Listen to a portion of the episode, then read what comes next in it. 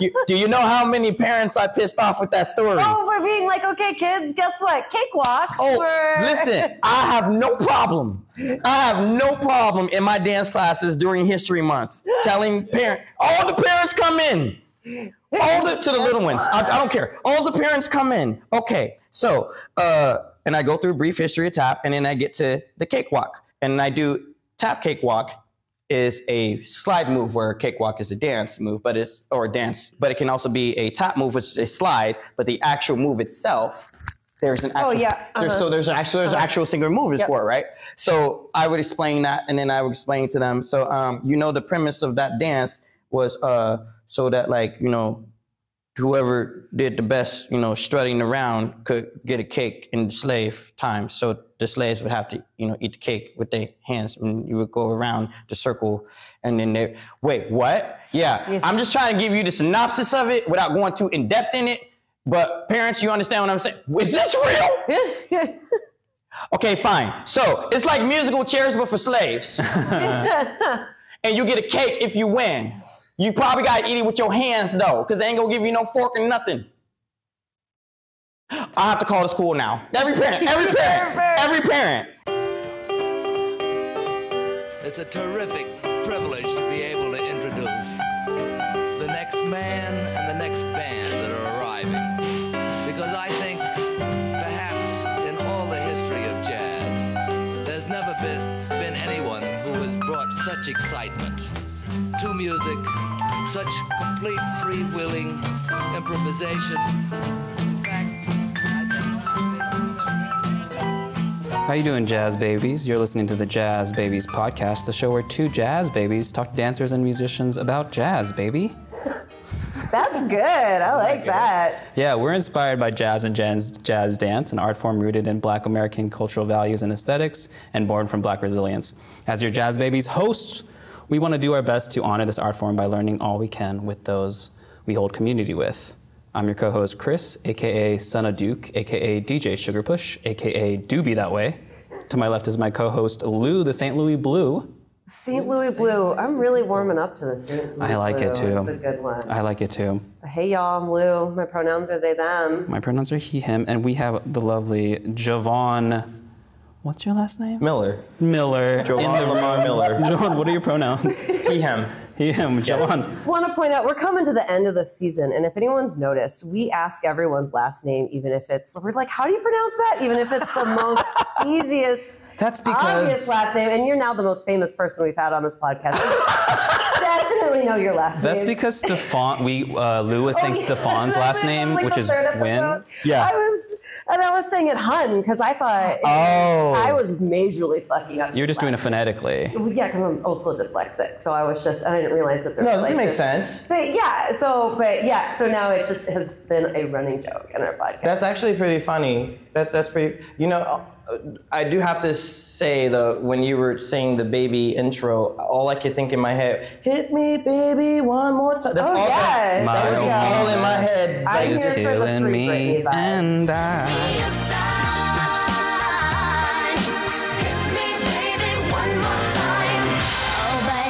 Um, Jovon, I don't know much about your uh, dance history or your personal history. Where'd you grow up? Tell us a little bit about yourself. When did you start dancing and stuff? Uh, you, you're asking a load, a loaded question. Um, I am actually originally from Chicago. oh, you're Chicago. I'm also from Chicago. Really? Yeah, I'm northwest suburbs, so I'm kind of you know Chicago land person. Oh, okay. Yeah, I live in the South Side. excellent. Um, and I moved to Washington when I was 12. My Ah. parents wanted uh, us to have a, a better life where we wouldn't have to, you know, go through a bunch of crap and I wouldn't end up in jail or something like that. yeah.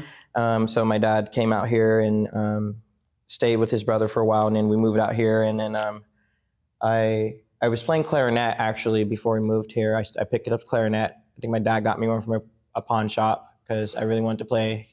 And that clarinet ended up actually paying for college and Oh, that's amazing. and yeah, I got I got a bunch of scholarships from from playing clarinet and got to travel a lot, and that's how uh, the start of all of my jazz career and my jazz dancing career as a musician and a dancer started because of picking up that clarinet. Wow. Why, uh, why clarinet? Like, Yeah. what do we do? Were you like listening to a Benny Goodman song or something? I didn't know shit about jazz at that particular time. No, I was I was in elementary school, and this is how it went. we have a band, but we only have a certain number of instruments. So write down your top three instruments. Everybody writes drum. There's one drum. There's one dr- one drum. One, one for all these kids. So I know everybody will write down drum. So I'm gonna write down drum anyway. Hopefully I get the drum. Um, and then they started talking about other instruments and showing us what's a clarinet. And I'm like, that sounds okay. I'll just put that down because everybody's gonna pick trumpet after that. So I'll put the clarinet down and then put the trumpet. That way I'll get something different and it'll be cool. And then I got this thing and I was like, okay, it's not bad. It's not the drum, but it, it's not the drum. Just one person against the drum, man. Like I was so mad about that for the longest time. And um, but then my dad moved us here, and um, I joined uh, Totem Junior High, which I believe is Totem Middle School now, um, Totem Lake? uh, in Federal Way. Yeah, and Gal Phillips was the band director there, and she uh, believed in me and gave me the opportunity to pick up other instruments and gave me the time to play and to learn the beginnings of what jazz sounded like. And so I got to play a solo uh, trombone and picked up a couple other instruments. And we moved to another school, uh, Canyon Park Junior High, where I had uh, Greg Schroeder uh, as an instructor. And then I learned how to play saxophone there Nice. and I learned how to play tuba and um, I'd started to learn the piano, but I was like, that's too complicated with everything else. So I, I, I ended up by the end of my move from there going to high school, just sticking with the saxophone and the clarinet and then eventually picking up flute down the road. I heard that if you can play the clarinet, everything else is a breeze as far as woodwinds go. Um, I know they start you on clarinet before you can go to sax. Yeah, th- yeah. Uh, it's it's harder. I think it's harder to play clarinet than it is to play saxophone. To play it, uh, just that's me personally. Um, I prefer to play the clarinet on, especially when it's jazz. It just feels, even though I get most, I got most of my gigs for playing saxophone. Um, it just it's a different element. Uh, being able to do tricks that other clarinet players can't do, like a smear, Benny go, like those type of things, and then go back trying to go back, going back down. Do you, uh, you still play too? I don't Like- play as no. I used to teach. Oh. um, I don't. I gave up playing to to tap. Ah. Um, that was a pissed a lot of people off. uh, I laid my horn down. I pick it up once in a while, but usually only to teach or special occasions. Um, the clarinet, though, that I once in a while will pick that one up because that's more that's more important to me. yeah. Um, I think the saxophone, not by, it's not like outweighing it totally, but it's just that's uh, that's where I got a lot of my scholarship money from was playing Mm. clarinet. Mhm. Um, I got a scholarship at Langston Hughes, uh, playing clarinet uh, at the Performing Arts Center here. I think it was the AT and T scholarship. It was like two grand. Um, I got a scholarship at Grambling State University when I went down there. I got a P one as a freshman, which you don't get. Like you ever seen the movie Drumline? That's real. John, what? the movie Drumline. Oh, drumline. Yeah. Like I went through that same thing, but as a clarinet player. That not there's no flashing lights like that in it. But like I love drumline. everything in that movie was pretty accurate. Um, Yeah. We had the, the drums, all that stuff. That's real. That's straight up real. Um, had a, some cool friends in there. Learned a lot of stuff from that. Um, got a scholarship there. Got a scholarship Shoreline. Had scholarship to BCC. I just went around for a little bit. Then I met my wife, and then went up to Western. And then uh, I studied with. Uh, why is my brain going nuts right now? uh, Chuck Israels, and Chuck Israels played with uh, Bill Evans. He's been on a um, he's been on record, I believe, with John Coltrane.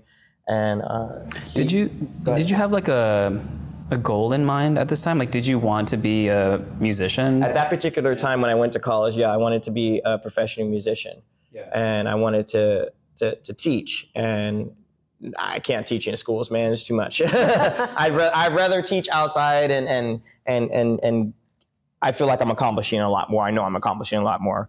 Um, but that, the goal at that particular time was to be to get my music degree and to be a professional musician. Um, Were you, did you have like a, a pretty musical family? Like do your siblings or your parents play or your, uh, I think my mom said she played flute when she was younger for a little bit, but for the most part, um, my immediate family, no. It was so just me. where is this coming from? Like you're playing a bunch of different instruments. Was it just a talent that you discovered about yourself, or was it did it become like an obsession? Or So if you ask my wife, um, I just pick up shit. Like that's it's very odd. That's one of my really odd talents is being able to problem solve and analyze. Um, I took uh, one of those uh, uh, cognitive tests that test your IQ, and I was in the 99th percentile for spatial awareness and in problem specific types of problem solving.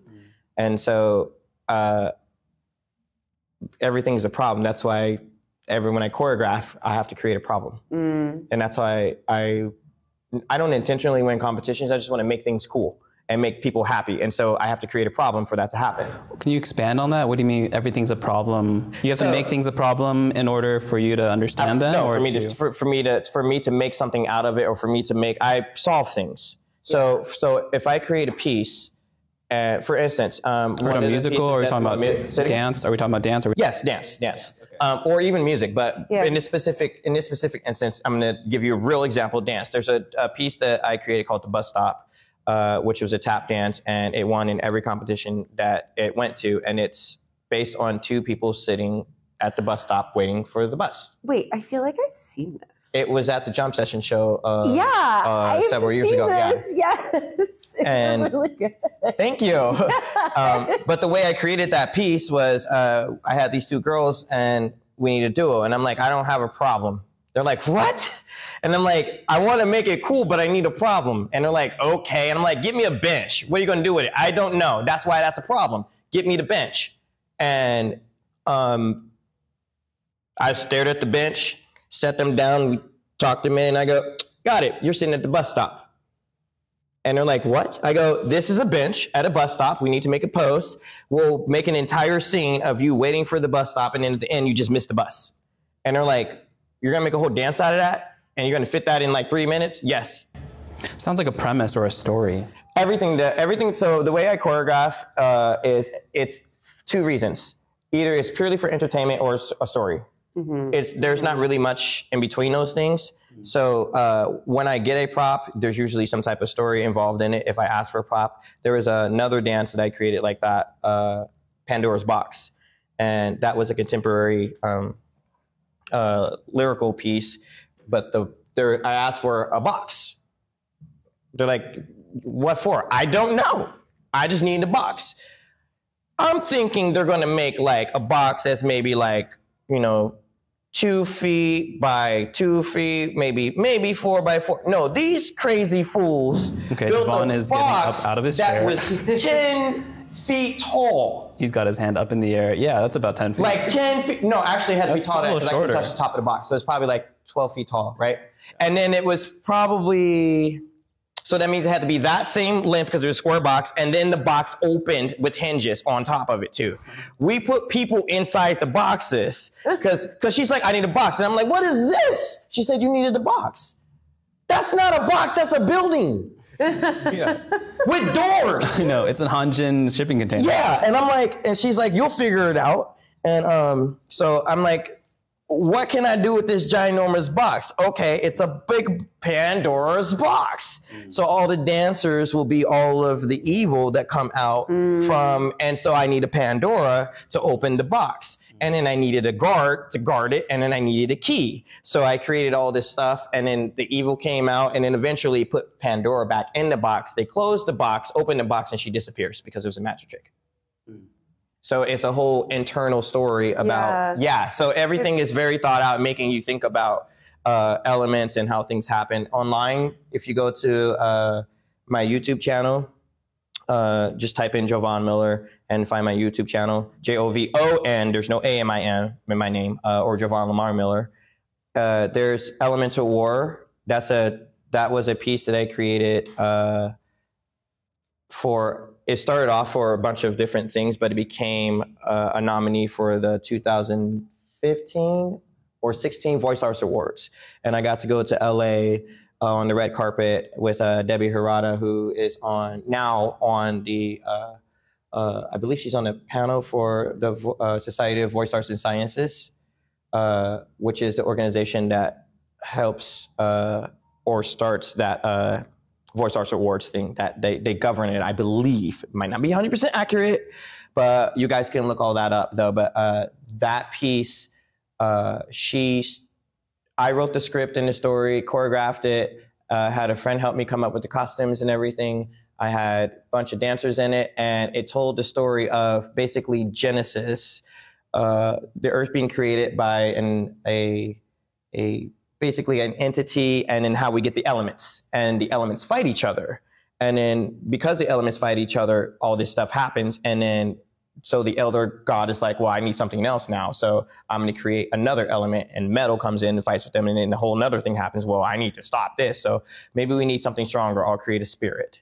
And then spirit comes in. And then we get what we have now. That's how the earth and mm-hmm. us people start. And so i told that in that 20 minute dance. So it is a 20 minute nonstop story where there's lighting and i edited the music and it's one track and there's several pieces that i do like that uh, that i've done like that in the past too with uh, dancers that were in my company i had a company Jovon miller uh, productions dance company um, JMP Dance Company, and there's you know there's Facebook stuff in there. You can look up stuff on the internet. I haven't put everything up um, because I keep things, and now I'm okay putting them up now because it's I think it's time for people to see there's other stuff out there. Yeah.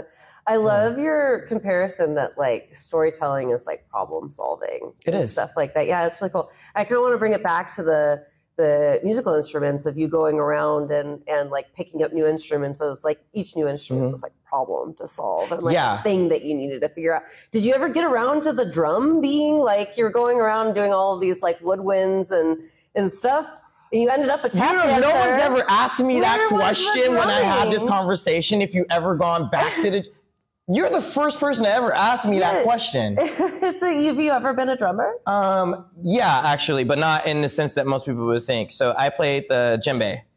And A what? The djembe.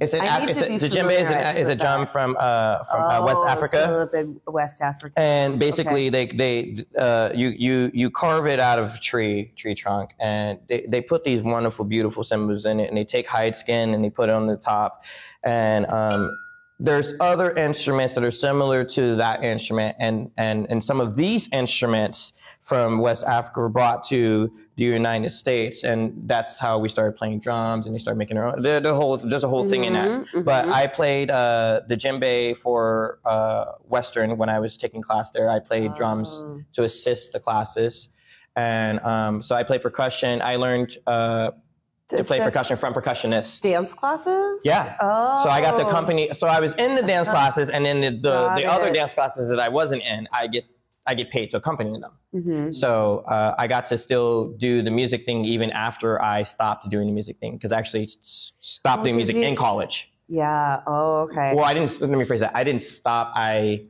changed my degree from music to dance. Got it. So, go. so music got you to college, and then how did you transition to dance? Where did it steal you away from being a musician? Okay, there's a particular instance. there, there's more than one instance. Okay, so the first. Have you seen in- Britney Spears? Hit Me Baby one more time came on. um, I, I was in, I was in college and um, there was there was this whole thing that with the music department and it didn't work with my schedule.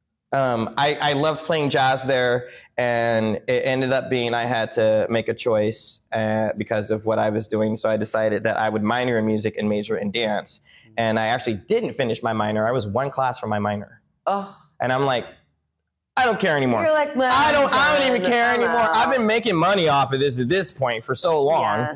I don't even. I just. I'm going to teach dance. So, um, so at that point, I, uh, I was think this is 2000, right after I graduated, maybe, or right around that time that I graduated. I went to the Masters of Lindy and Tap, and I performed with uh, the great uh, Jesse Sawyers, who's a tap dancer from the Seattle area. And, and and we were pretty good friends at that time. So she asked if, or I don't remember, one of us were talking about it. And we did a little thing together. And then I did something by myself with Kevin Buster and a bunch of other people. Kevin Buster's a local musician and a, and a dancer as well. And I was playing music and tap dancing. And at that show, it was uh, Skip Cunningham. It was, uh, I think it, it was Sugar Sullivan, Skip Cunningham.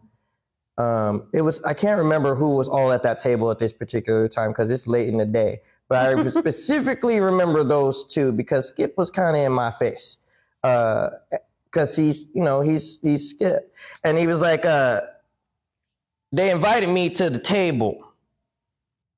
To the table. You understand what I'm saying? Like the elder table. Mm. What the fuck did I do wrong? like that's the first thought that went into my mind. Like, am I getting I'm like, am I? Did I do something wrong? Because Tanya Morris is like, hey, they want you to come meet them at the table. I'm like, what? I'm like, I must have did something wrong. Like, why are they asking me? She's like, no, just go over there. Sit down, young man. I'm like, oh shit. the aunties It's about to talk to me. come. That It's about to come. And he's like, we need to talk to you. You you you real you you pretty good at both of those things, but you need to pick. There was no there was no subtlety. There was no let me finesse you. It was you need to pick. Whoa. Um, I was it was like a specific thing. Yeah. The time of wait, what was it? It, it was basically uh, the masters of Lindy Hop and Tap came in to do this thing. They did it two or three times before that, and they would come and do workshops and things like that, so people could come and learn from specifically. So it was like another camp, Yeah, essentially. heard of this. Yeah. Um, Oh, so did, were they telling you to choose between Music and and, and music dance. and dance? Yeah. So they're like, you need to pick because you can be really, really good at one of them or eh, at both of them. What you should do is pick one, master it, and then if you want to do the other one after that.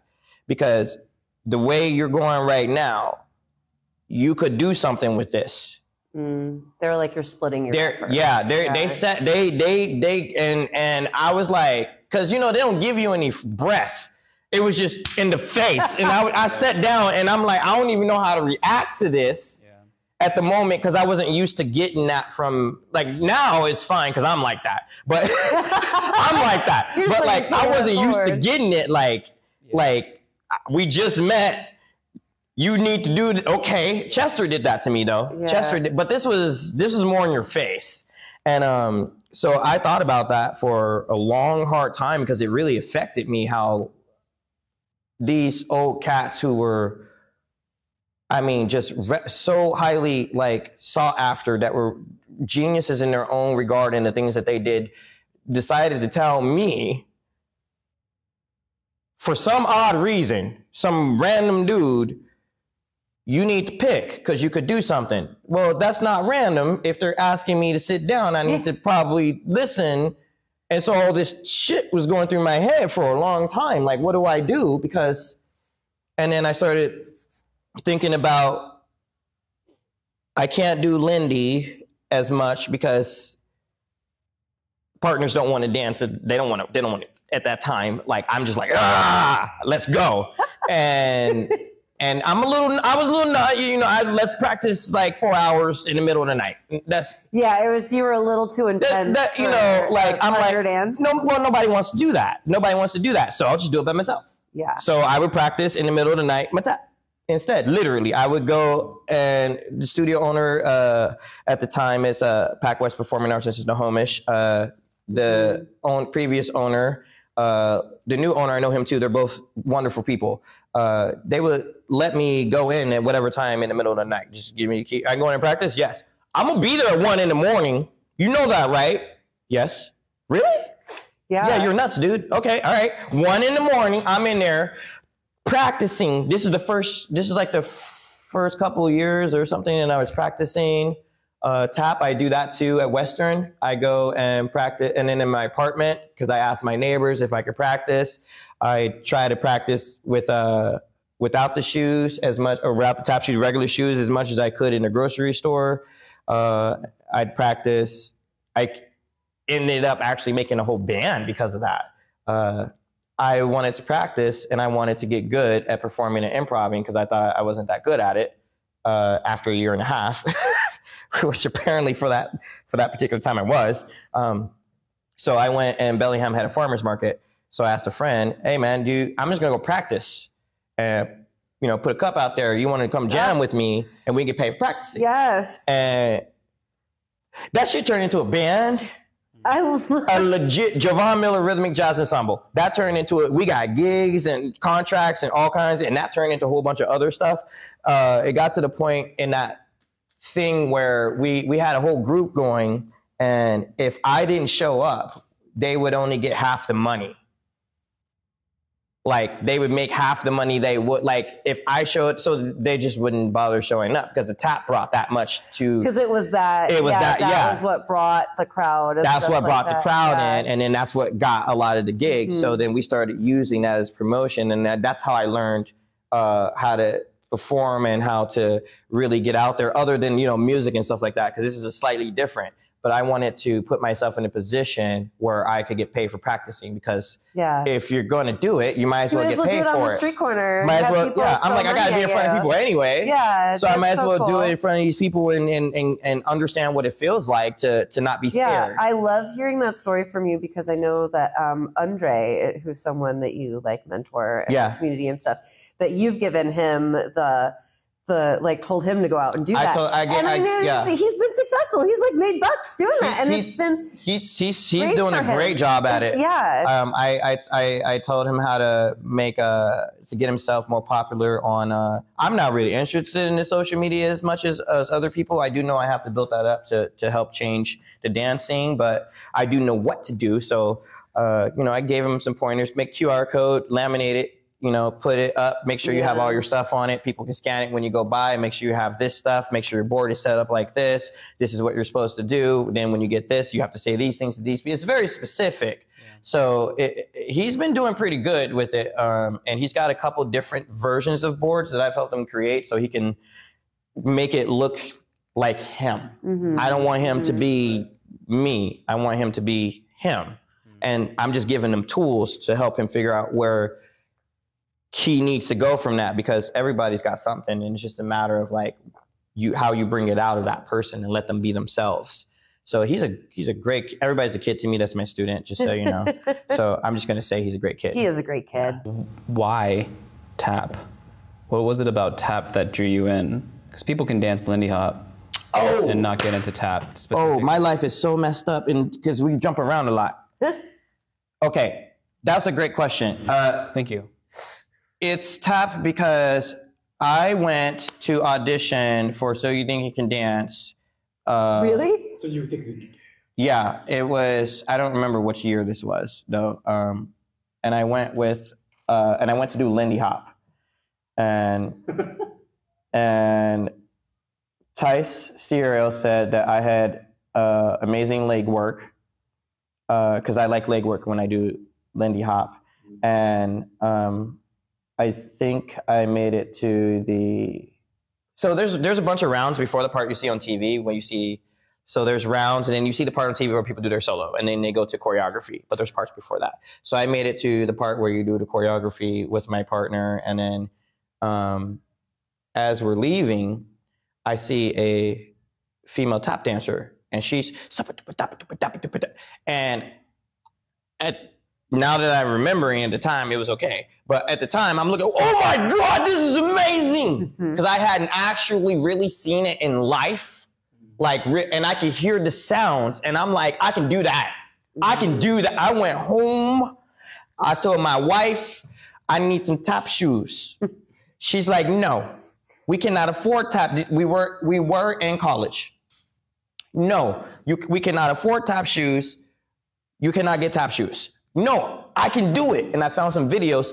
I can do that. She's like, bullshit. We're not getting you no damn tap. Listen, I tell you what, you let me get some tap shoes and take like one or two lessons. And if I can't do it, I'll quit. That's a problem. Yeah, that was a problem. Yeah. Okay, go. Passed my first teacher up in in four weeks. teacher teacher literally said she came to my house. This gonna be the last lesson we have because I can't teach you nothing no more. Um, you're gonna have to find another teacher. I didn't taught. I don't know how you're doing this, but you're gonna have to find another teacher. I feel bad because there's nothing else I can. You're just going too fast. You're going too fast. I'm like, you gotta be shitting me. Is this is not? This is this is is this? I don't even know what to think about this. Like, did I fuck up? like, she's like, no, no, no, no, no, no. You're actually really good. And I'm like, but it's only been four lessons. That I don't think that's supposed to happen. She's like, no, you need to go find another teacher. So I went. Was your wife around and you'd be like, hey. Oh no, she she she gave up after that shit. Yeah, She- she after, the, after the first lesson, Uh, she knew that she, the, she's like, the new I came back and she was like, you learned all that today? I told you I could do it. told you I could do it. So I piss her off with that. If I say I can do something, that means I can do it. do it. If I'm if I if I'm not saying nothing at all, or I say can't. I know I know what I can and what I can't do because it's a matter of I understand my body in a particular way, or I know that I'm going to make myself understand my body in a particular way. So even if I wasn't able to pick it up as fast as I was going to, I would have sat there the same way I did for three hours doing the same move over and over again until I mm-hmm. got it and mm-hmm. mastered it and then did it again. So it, that's irrelevant. She didn't really understand that because we had only been married for like, I think a year and a half at that point. and um, no, she knows I'm nuts now. Like, uh, my brain is not normal. It is. You most people can't stay up for 54 hours straight working. That's not. That's It's not, healthy. normal. Yeah, that's that hyper focus just Yeah, that's that, brilliantly pulling you forward. It's just Is that the uh, what you've often said? You're like you're autistic or you have you're on the spectrum. Is that right? I. Uh, so I I am diagnosed with ADHD, uh, anxiety. Uh, there.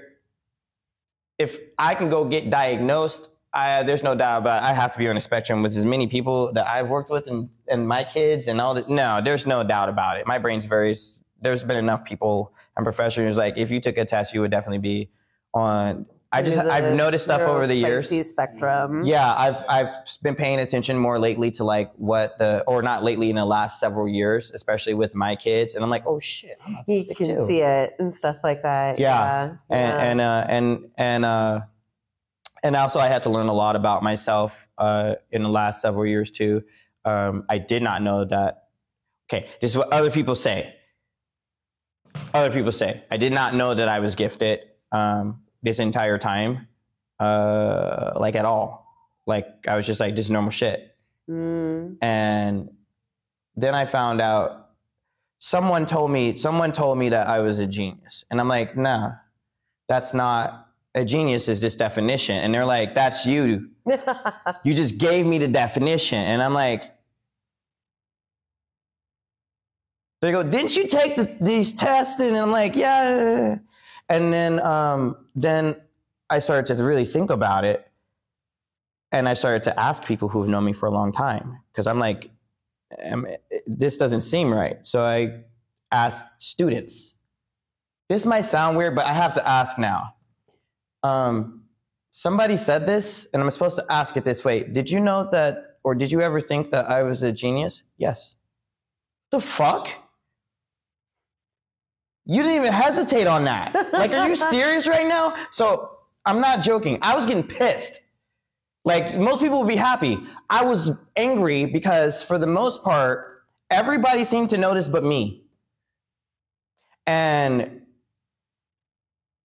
to me, I feel like I missed out on stuff because I didn't fully conceptualize or mm. understand that. And I realized, you know, a lot of that stuff now, and it, frankly, is, is is due to my mom actually putting me down in that way. Yeah. And and I didn't understand that, and that's that's part of the reason why I teach this way, is because I think that there's ways to teach people to, in a healthy way to get them to be the best version of themselves that they can be in whatever it is they want them to be. And I choose to do that through dance. I don't give a shit what you want to be. If you want to be a doctor, a garbage person, you want to be a lawyer, if you just want to be happy, I just want to teach you that through dance. Mm-hmm. My job is to improve everybody's life and and and in the best way that I can. And I do that through music and dance and and and, and mentorship. But a lot of that was, yeah, that I did not know. I literally asked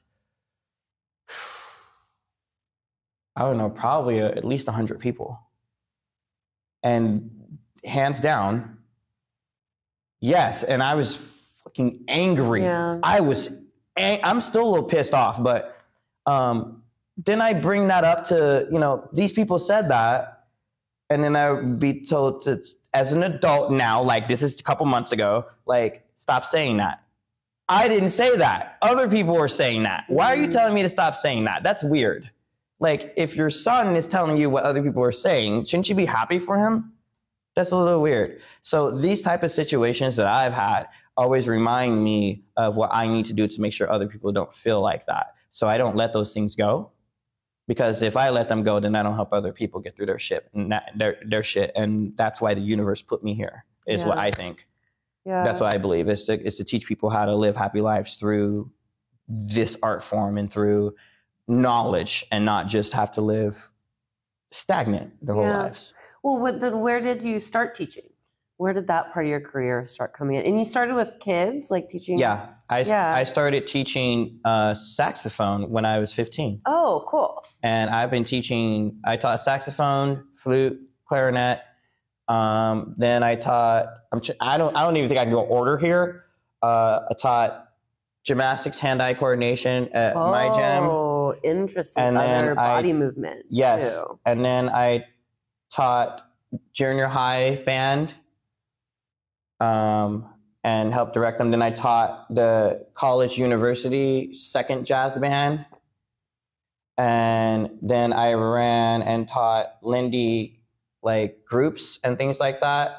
And then started teaching uh, more lessons on the side. And then I had a full studio of kids teaching music to and then I started dancing, and then that went over to dance lessons, and then yeah, So you've always been hustling and going to different gigs and picking up different jobs, Mo- teaching mostly in like in in the teaching aspect in some way, shape, or form, or performing.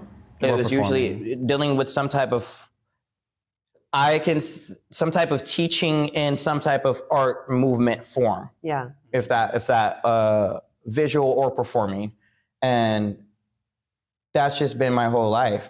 Who is uh, Tanya Morris to you? Because Tanya was Tanya DM'd us and was like, well, Lainey first mentioned that you should get Jovon on the podcast, So who are you asking me about? Which one? and then Tanya Morris was also DM'd us saying that we should get you on the podcast, and we're like, yeah, we know. Yeah, we really want to have Yeah. Jovon. Like, Yeah. yeah. Thank you, Tanya, so much for giving us your phone number. yes. Yeah. and putting us in touch for you. Seriously. Um, and then you seem to have a close relation with Tanya. I don't know Tanya that well. She seemed to, she runs Camp Jitterbug.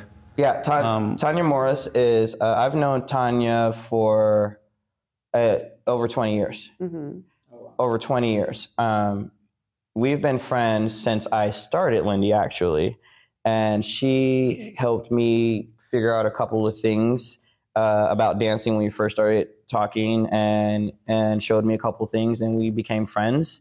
And she saw that uh, when I started picking up tap dancing, she's like, "You you're learning that really fast." Like she knows my family because we go to her house and and things like that. And I've always made contact with her. She's like, "Do you want to dance in the jump session?" Yes. Yeah. Wait, am I ready for that? She's like, "Yes, Oh. yes, you're ready for that." And so um, I went and did something, and she int- she introduced me to Chester. She was the she was the person that introduced me to, to to my mentor Chester Whitmore and said that I needed to meet him and, and try to work with him. And um, so she she to me was the the the uh, how do you how do you say this and to make it the most accurate? Uh, instead of like give me a push in the right direction, she's like, I'm just gonna get a fucking TNT bomb and put it under your ass, and then we're gonna see what happens when I light it off. That's that, that and and that's great because she was just like, this is what go for it. And after that, she was pretty much like, hey, you want to do this? Do you want to do this? Do you want this opportunity? Hey, can you do this? And then I would go, you know, I can do all these things. She, oh, then you should do this. And so she, to me, and I think I've explained this to her before, she is Miles Davis to me. Yeah. Does that make sense to anyone? Okay, Miles Davis was very good at finding other musicians. Mm, yeah. He was very good at finding. He, I believe, he was the one that found John Coltrane. Um, she finds these people. Andrea is one of them, and and and even if they're coming up, Andrea, who? uh, uh, Gordon. Gordon? Yes. Uh, and she gives them if they if she knows that they got something, tries to give them opportunity to grow and to thrive. And there's not a lot of people like that. So I've been trying to give back to her as much. We we we have this this it's very uh, uh, back and forth with our friendship. We were actually really close friends. We've we've she knows uh, she knows my my kids. She knows my wife. We've been to her house a bunch of times. Like and and like way you know I live in Spanaway. She lives in Mukilteo. Oh, that's a quite a, that's a long distance friendship. That's at yes. that. So, but uh, you know, she she independently talks to. She's not just my friend; she's my wife's friend too. So, like, I don't know what the fuck they talk about, but they talk. they talk. I mean, she's like, "You Jennifer said this." I don't know. I don't know. But she um she's been the person that's been inspiring me to do what I'm doing now. To go to the next level, you need to be going to these events. You need to be talking. Your message needs to get out there to people. I'm going to give you the platform to do that. And so she's been the person that's allowed me to be uh, uh, in front of everybody, you know, in the world and in Camp Jitterbug and express what dance is supposed to be, what Lindy's supposed to be, what Camp Jitterbug's supposed to be, how the human race is really supposed to be. We're supposed to love each other. She's always been super supportive of this podcast. Yeah. So big shout out to Tanya. She's she's supportive of anybody who is doing something that is pushing the human race in a positive direction. So that that is the best phrase that I can give you. Uh, so that means that you guys are doing something. Yeah, I guess. Wow, that's Cool. pretty high compliment. I didn't think Damn. that this podcast was pushing the human race forward, but you know what? I actually I feel a new sense of like encouragement. I mean, Well, I mean, for well, the next well, season well, think, of Jazz think about Babies. No, uh, let's- let's- let's Earth babies. it. No, I mean, serious though. But think about it, because because if she told you to contact me, I only do this. Like this is the way that I talk. So there must have been some type of meaning behind that, which means she actually does believe in some way, shape, or form. This podcast could be big enough to make some type of change. Oh hell yeah! Um, who is Chester Whitmore? I mean, who are your other mentors? You mentioned you mentioned Chester. Yeah. So uh, Chester Whitmore, um, uh, choreograph I don't know how many N- NAACP image uh, awards.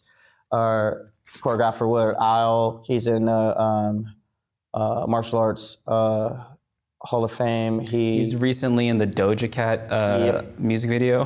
he's he's dude. He's an all- He, he like pops up he was in everywhere. Usher. He was like in every scene in one of those Usher commercials. Yeah. Like he played a different part. It's like one Usher commercial, and it's got like three different. It's for alcohol uh, or something. I don't remember. Uh, uh, maybe it's whiskey. I don't remember. And there's a bunch of different scenes in it, right? Of different places.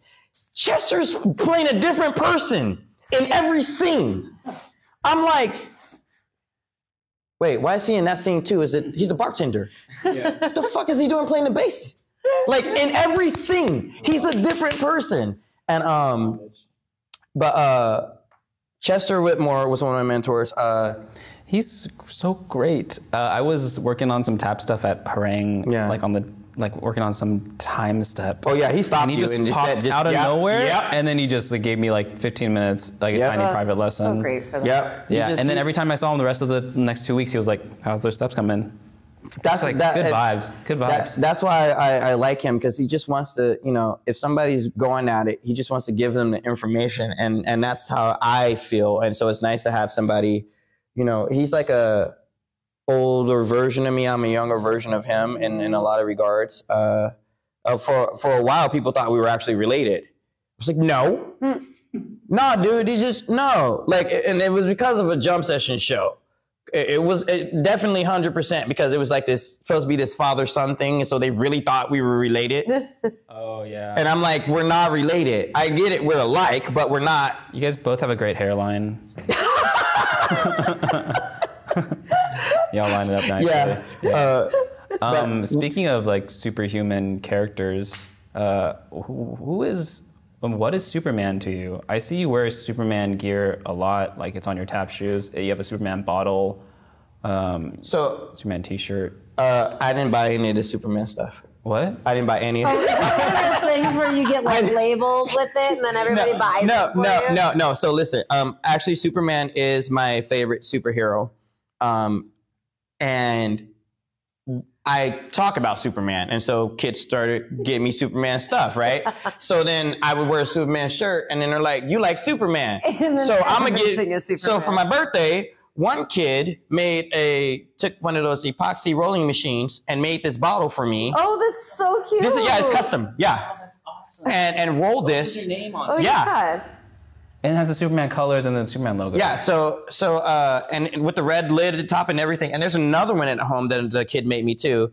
Uh, I have pictures of kids that made uh, cakes, uh, Superman cake, Super, Superman uh, birthday cakes, uh, Superman. I have I have Superman. I showed you the socks with the wings. Uh, I think so. Oh, and then got- with, then with, with the capes, sorry, with the capes. So people just have started buying you Superman stuff. Dude, listen. Because once you start wearing Superman stuff, Once I started wearing Superman stuff, it was.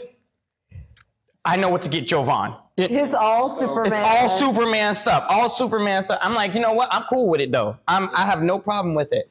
Uh, Super Superman. Um, the reason why it's Superman though is because he, of- for a long time, I didn't know. I was just like, is it because he's like technically like you know he's supposed to be the best superhero?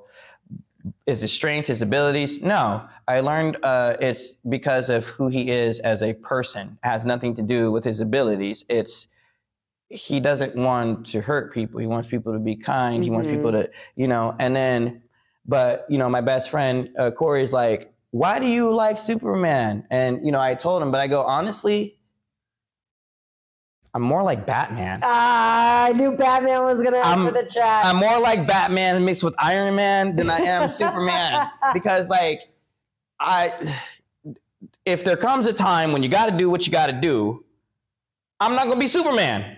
I'm going to be Batman or or or or I'm going to have to go around in a way to tell people this is what needs to happen in order to make something good.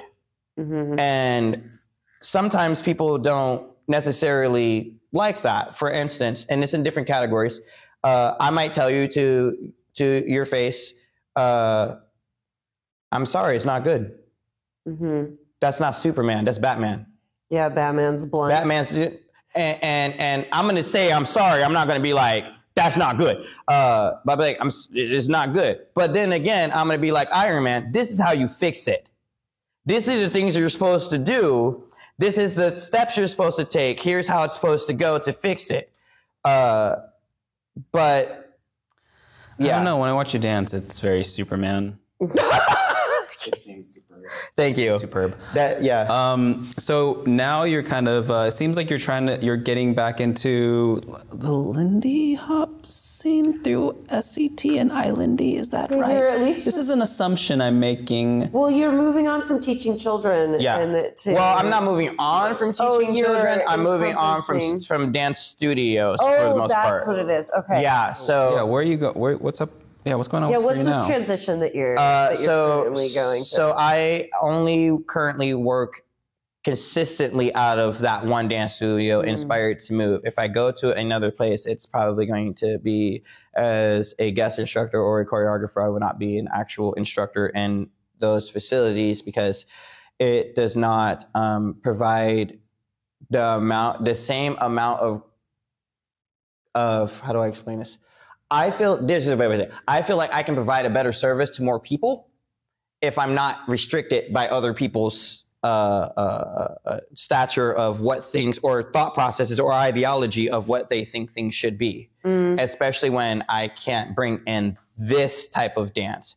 If I have to focus consistently on a recital dance and then not how I educate the kids as far as their brain goes, I don't Oh. really prefer to do You're that. teaching to the test. teaching to the test. Yeah, it's like how te- there's a like a yeah like there's a lot of standardized testing in schools, and a lot of teachers sometimes Yes. feel they have to teach to the test yeah, instead of educate. so Okay, they that can makes pass the sense. Educate test and students. not so that they actually know what the hell they're yes. doing. Yeah, I, I feel like in in um in in education in general and and specifically in Western society, it's America. It's a lot of I'm going to show you okay, go. There's not a lot of who, what, where, when, why, how. Yeah. So you fully conceptualize what you're actually doing and understanding what the purposes of doing it is because then you're going to actually want to do it. If you're just told to, for instance, I do this with every kid that I teach a private kid that I teach an actual young adolescent. At some point in their lessons, I say, might be the fifth, 17th lesson, I don't know. Go out the door and I need you to go uh, outside and, and, uh, and, and touch the door and then come back and they'll go outside and touch the door and walk, you know. Okay, cool. Now, what I didn't tell you, because I wanted to see how long that was going to go, is before you got here, I hid $10 out in that same area that you were in. You have 30 seconds to find it and it's yours. Now, what they do is they start throw. Listen, I've had kids wreck just looking for ten dollars, and I'm just sitting there like, "What is wrong with your kid? Why are they throwing stuff around? It's ten dollars. It's ten dollars." And then the time, "Doo, doo, doo, come back here. You gonna clean all it up, right? And then, and then they clean up. Come, okay. n- now you're gonna be real angry at me. There's no. $10, was? No, no. And, and they're like, there's no $10. No, there was no $10 there. But you know what? The premise of there being $10 made you run. And when I told you to just go out there and did it, you just walked. so here's the difference. You ran because you had purpose.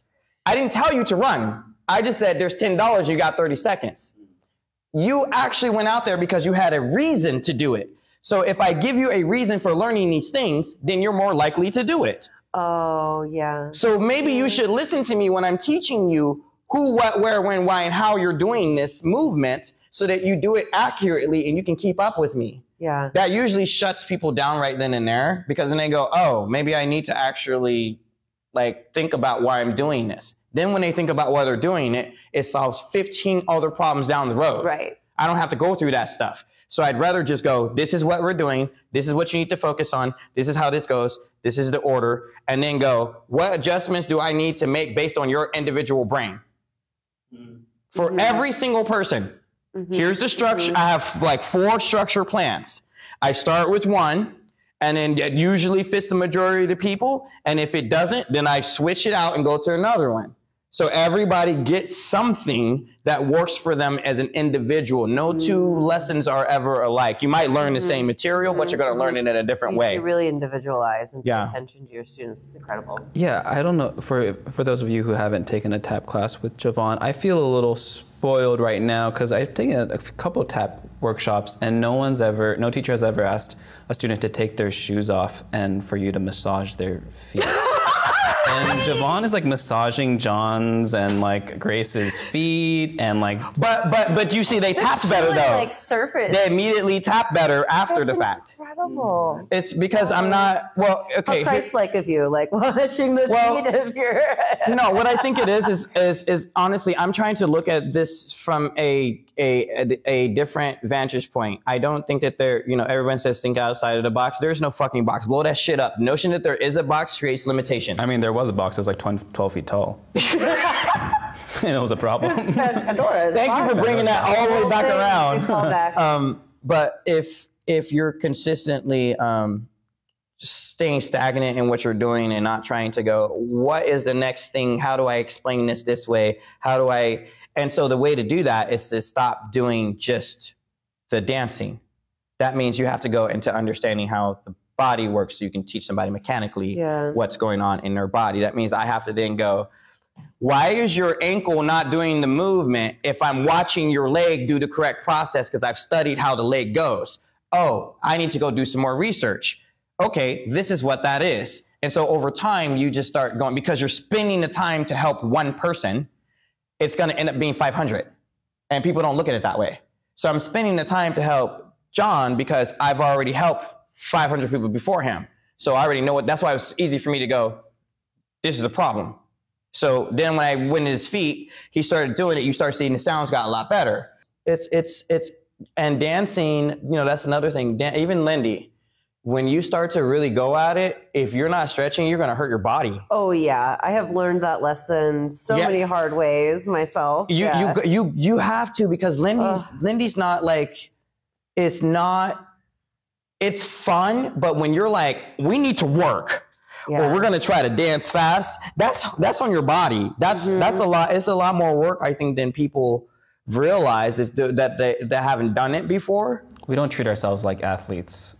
It's just like fun. It's just the Yeah. fun is so distracting. And then you, yeah, exactly, because you Last- get really into it in the music and all these things, and you Yeah. wake up the next morning. You I should be stretching, not dancing the Right, very that's last the dance of the night, you know? But it's too fun to Yeah. dance the last song of the night. Well, I think that there's a I think that there's a point where for me, Lindy, some not all, definitely not all, but there if we're at a higher level of, of dancing now, like let's say that we're Lindy Hoppers are, are you're pretty good. Why are you not going to that athletic position then? Because then it's just staying stagnant at this point. Like why are we not having Why Lindy Hoppers like start that? working at that? That's what I wanted Yeah. to do. I wanted to work at that level. But if there aren't people that are attempting to do it, then their art form stays stagnant. Mhm. And then what happens is people go elsewhere. We can't let the, the, the kids go to other genres when there's one right here that they can. I mean, that's that's the other thing I'm trying to express. You know, with uh, uh, Camp Jitterbug uh, and, and iLindy, Camp Jitter specifically. You know, I, I'm able to give out scholarships to, to kids to come and, and, and learn vernacular jazz. You know, those those kids that are in need, so they can start somewhere. Because most people who do this style of dance uh, or genre of dance, let's just say, start as adults uh, or young adults. But what would happen if I started training an eight-year-old Mhm. to do Lindy Hop or vernacular jazz dance? Like they would be monsters by the time that they're our age. They would be monsters. So why are we not making it feasible for these kids to try to do this too? Because back in the day, that's what they were doing, but they're not doing that now. Levi's got this uh, uh, Thursday night uh, kind of practice solo jazz group coming together where he wants to get dancers more familiar with dancing with musicians. Yes. Um, what do you think dancers, tap dancers, or Lindy Hoppers need to know about dancing to live music and to live musicians? And You know, you know, I'm helping Levi with that project, right? Oh, that's cool. I mean, I assumed. Oh, okay. I Uh, didn't. I didn't know. I'm surprised. Oh yeah. Um, well, because he started that because I was teaching him that stuff, and so he's like, "I want to make a class out of this." Okay, you can't mess this up, so uh, let me make sure you're doing it right. let me make sure you're doing it right. Um, but uh, he's a very intelligent, very very intelligent person. Um, the stuff that I think that dancers need to learn or try to learn when you're actually dancing with a live musician. We're talking socially versus competition because there's kind of different. Socially, uh, this is my own observation observation from watching multiple years of Camp Jitterbug and events where I'm not a musician and I get to sit down, or I am a, a, a figure, but I sit on the stage and watch a lot because I want to know what people do. People aren't listening to the music. Let me. I'm sorry. They're they're listening to the music. There's a difference between listening to the music and then trying to like understand and enthrall your body with it. Those are two different things. So let me put it to you this way. I often have arguments with people when I tell them that um, they go they go uh, you're not listening to me, or I go you're not listening to me, and my response to when they say I'm not listening, that I'm not listening to you. This is what you said. This is what you meant. Um, is that correct or not? But when I go the other way, uh, it's you're not listening to me. I'm sorry, I have to rephrase that. You're not trying to contemplate what I'm saying or conceptualize it. You are listening to me. You're just not trying to conceptualize it. So that um, in that regard, when I'm talking to dancers about listening to live musicians, are they trying to understand where the feeling of the downbeat is, where things are supposed to go? Are you listening to the feeling that the trumpet player is emoting out in that particular time in that particular place? Because your body should be responding to that. And if it's not, then why are you not just listening to a CD or or or or or, or, or a radio or something like that in a pre-recorded thing? Because it seems like it's the same and it shouldn't be the same. When I'm watching, I can see people like not really focusing on hearing. You can tell after a while. They're just dancing. I'm like, what's the difference? Be-? But not dancing, dancing, just going through the motions of of having fun with their partner, but not actually making the music a part of that. Mm-hmm. Like actually, I feel that rhythm. Oh, like that random like letting go doesn't happen anymore. Like when someone does something and you feel it and that musician hit and you hit that beat, ah, everybody freaks out because you can feel that. That doesn't happen anymore.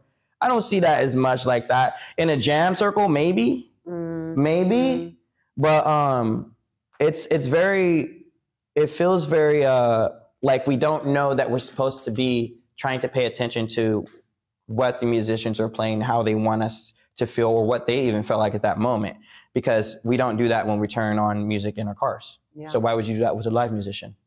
So we don't. When we, for instance, I'm going to give you an example, a real life example. How many people know Michael Jackson? You can sing the uh, the chorus to like Billie Jean or or any of his famous songs. You know the you know the actual. Okay, but how many of the actual verses can you sing? Yeah, none. I can't do that. Can, I, my brain's definitely not built for that.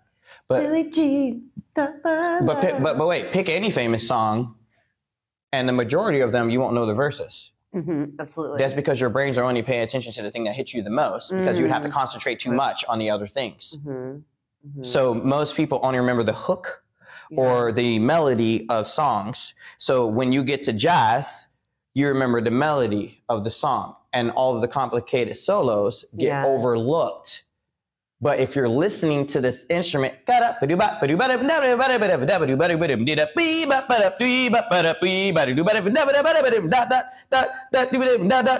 all those rhythms in there, like you can hit those in Lindy Hop if you and figure out how to make movements go with those. You can do those with tap. You can do it. You're just listening and trying to interpret. How do I make my body look like that sounds? No one's doing that. How do I make my body doesn't regardless of the speed? It's too fast. No, it's not. You're moving too many body parts. yeah. Or they're just concerned with executing a pattern that they worked on uh, instead of dancing with their partner instead of dancing. Ooh, ooh. What, what's the fun? what's the fun of executing the pattern? The choreo that was planned beforehand. Okay, but if it's not fun, If, If it- if you have to think about it- like the music is. if you have to think about it and you're not connecting with the music, then it's not 100% fun. It's it's more of I'm trying to learn how to have fun. no, I'm being serious. No, you're that's trying a to, good dichotomy. You're trying to learn how to have fun because you're like that felt good. Now I have to keep doing it to make it feel better. And so you keep doing it instead of just going, why don't we just fuck up a couple times and just see how it goes and you probably go a lot faster. That's it. That's it's a it's a fear of not wanting to fuck up. And Exactly. that's like, but like.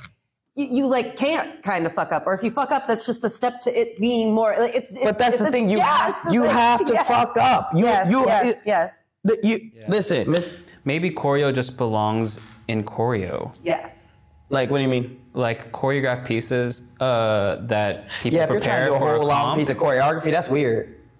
Or You see that a lot, trying though. to take an eight out of that. Yeah, Yeah, that, that, yeah, that, that's what I tell people. kinda Like, what I tell you, like take the combinations that we do, break it up. Don't do the whole thing. Do a little section, and that's how you learn how to do that in your improv.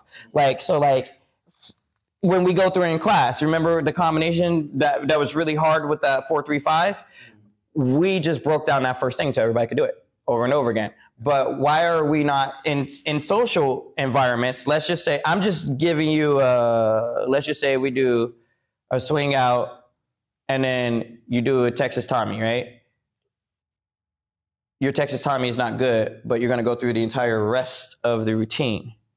No, you should be improving that Texas Tommy and learning how to dance to music with that so it becomes comfortable.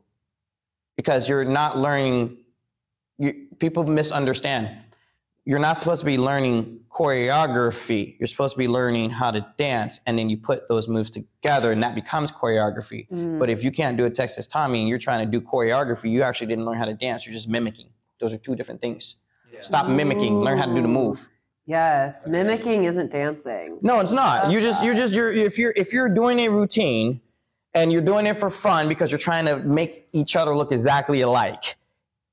That's cool because you're trying to hit it, you're trying but if you're going through it because you're trying to execute it, then you should probably practice like, in my opinion, like a professional. Every athlete on the face of the planet, but dancers, uses deliberate practicing methods. Look it up. Deliberate practicing methods means we're going to do the same thing in one little section as many times as we need to, reanalyzing it and improving it before we move on to the next thing. Then we combine those two things before we move on to the next. These are examples of how you would do that. But as dancers, we just learn the choreography and then try to run the whole thing. And like you haven't mastered anything. You just learn how to do something to mimic it, and you didn't. No offense, no offense, you did not mimic it that well because you don't understand Yeah. the individual movements. You don't have the how, what, why. Exactly. Choreography can skip that. Exactly. So what if we just spent all that time learning that one move there? Then every time you ever had a move or move like it, because the way your neurological pathways develop, you're going to be able to pick that up four times faster without having to think about it. That's why it's easier for me to pick up things than some other people. I was the slowest uh, uh, person to pick up choreography in every class that I was in.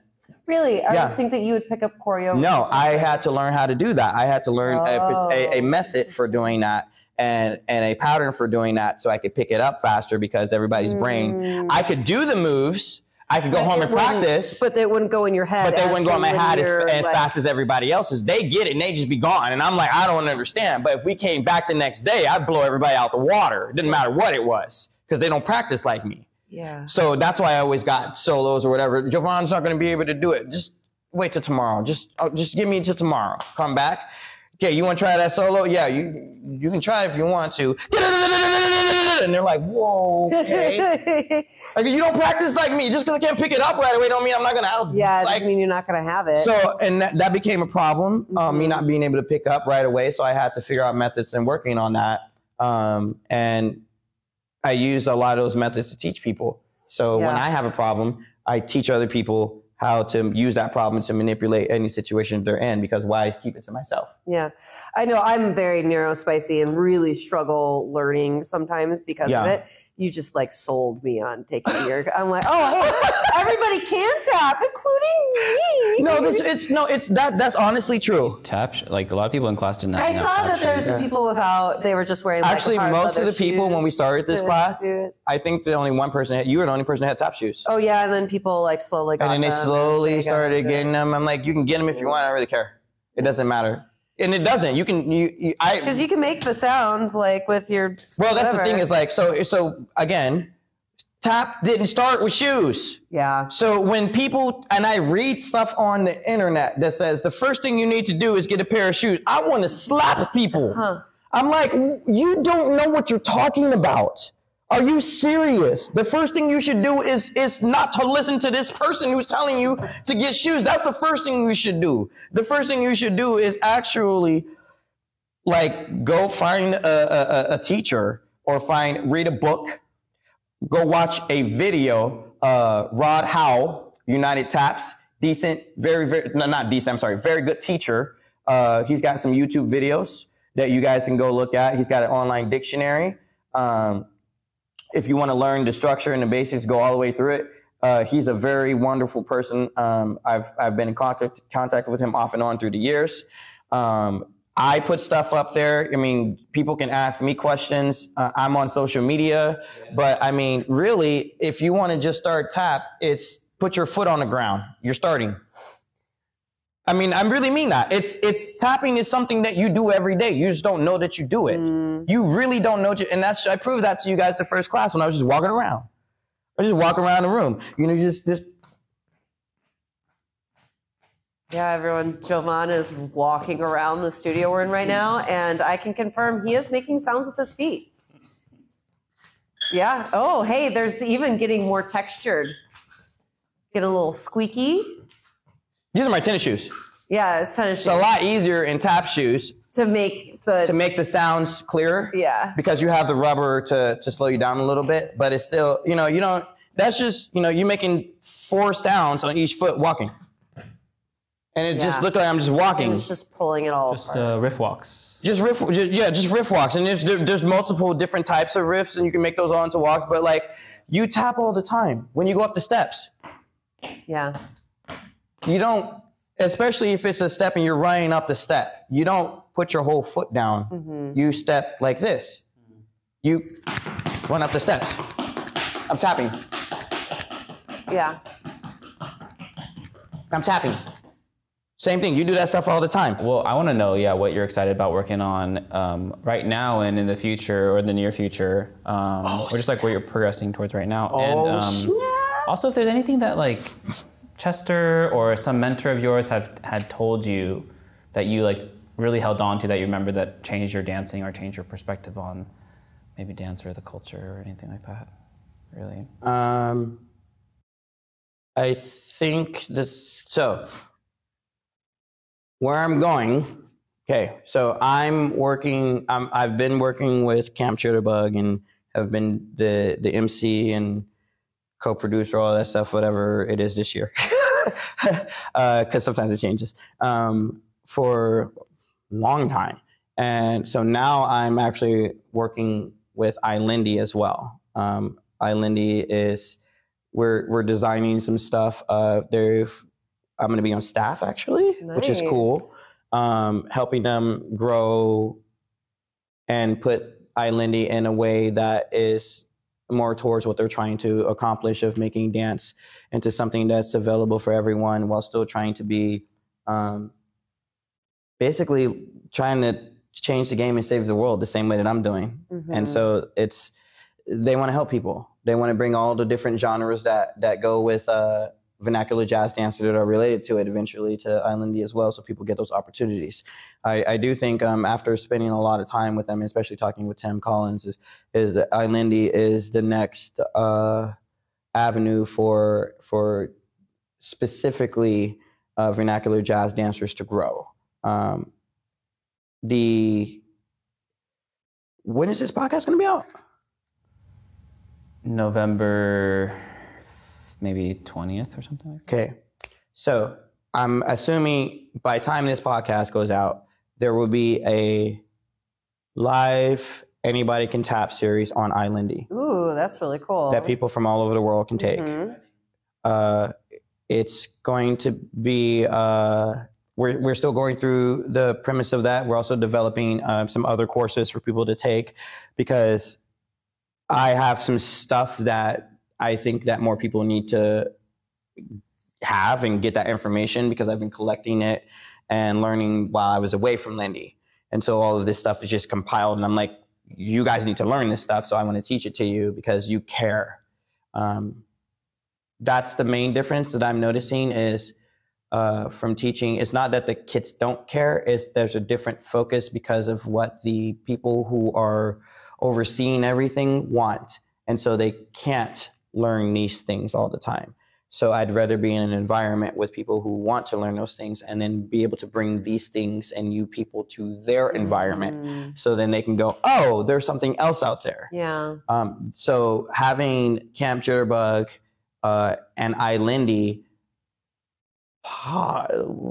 combine to help each other, I'm kind of insane. And Stormy Weather, Ah, yeah. So. I'm a ringleader. I didn't say that. Yeah, I've been I've been plotting for a very long time, and all of them didn't even know. And so I'm like, this is what we're doing. And they're like, wait, what? I'm like, yeah, so you're gonna call them. I already set that up. Whoa! Yeah, this is what I do in the background. That's what Yeah. typically do. Just stop talking to me and just let me work. So uh, the the goal is to use all of these different places, all of these different facilities to grow each other up so that we can educate people on a higher level. So eventually I want to teach other teachers how to teach so that we're getting the information out in the most efficient way and people are getting their money's worth. yeah. I really want people to get their money's worth because that was one of my biggest pet peeve watching dance competitions for many a years, gouging my eyes out. Honey, they're stealing your money. I know who I'm going to be watching during the competitions at Stormy Weather this year, which is Jovon. I'm just going to be like watching Jovon react to their dance, people's dancing. Do you, wait, do you know that there's people that actually do that? I didn't know that. That like go to That- no, they go watch- watch me. They just watch your when, I- when I'm wa- when I'm watching stuff, like they'll sit there to see my to see my re- they'll do this to see my reaction because like I can't hold that back, man. I'm doing it. I can't listen. He's seen me reacting clap. I can't hold that back, man. It's like a it's a it's a visceral, it's a feeling. It's Yeah, just, you just it's have like to react. Yeah. I, I I I, mm, In the recap video, I'm always like going through and seeing um, how the audience is reacting. Um, and that other question w- with like, um, yeah, anything that someone said to you that remember that you remember that you want to pass on to anyone else, or anything that you want to pass on to people. Just um, I'm gonna have a lot of stuff that I want to pass on to people with small quotes and, and little things to remind them um, over time. So like, uh, yeah, because I need to do that. Um, one of the most important things I can tell uh, uh, people that I want them to remember, especially about dancing, is that um, you're supposed to fuck up. That is a part of the process. If you're only concerned about the end game, then you will never understand it fully like appreciate all the stuff that you've learned. If you don't stop to understand where you are and the stuff that you've learned, then you actually will never accomplish any goal at all because you'll keep fighting to try to accomplish something that doesn't necessarily exist. Mm-hmm. Mm. Okay. So one way to look at that, and this is the simplest way that I can tell people is mistakes are like Thanos. They're inevitable. Just deal with it. Just deal with it. Just, just why are you running from it? No, don't run from it. You're gonna have to deal with it again. Yeah. It's gonna catch up to you. The only thing gonna happen, you're gonna get older, and it's gonna be easier to catch you. So, because you're gonna be slower, so you might as well just learn how to deal with it now. Yeah. So if you have a problem with something that you don't like in dance or whatever it is, is it really that big of a deal? Or are you making it a big deal?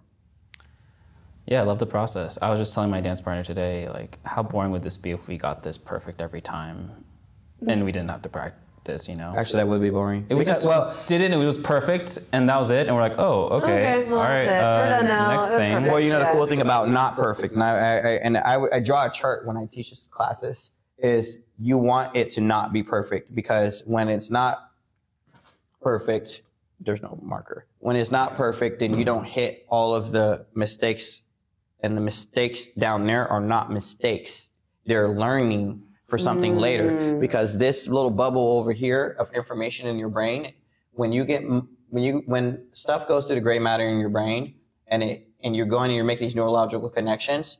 When you make a mistake, you're actually going through another neurological connection there. Mm. You might not know that you need that one later, but what if you go down this road and you actually need that to connect there? You didn't go through that process, and now it takes you four times longer to learn how to do something. Where if you just fucked up and went through it, you already know how to do it. Yeah. Yep. and also surprises are down there We get cool things from mistakes. I mean, we also get bad things from mistakes. But but this is dancing, so you don't have to worry about things blowing up. Yeah. So it's okay. Yeah. So yeah, this is fun. thanks for doing it Yeah. I'll do that again. Ooh, wonderful. All No, right. seriously, that was fun. That's it for us today, jazz babies. Hit me, baby, one more time. Nice. All right. Billie bye. Jean bye Easy, Say right?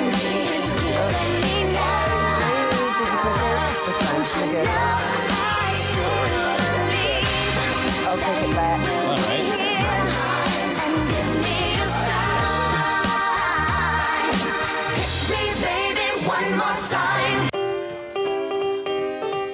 It's a terrific privilege to be able to introduce the next man and the next band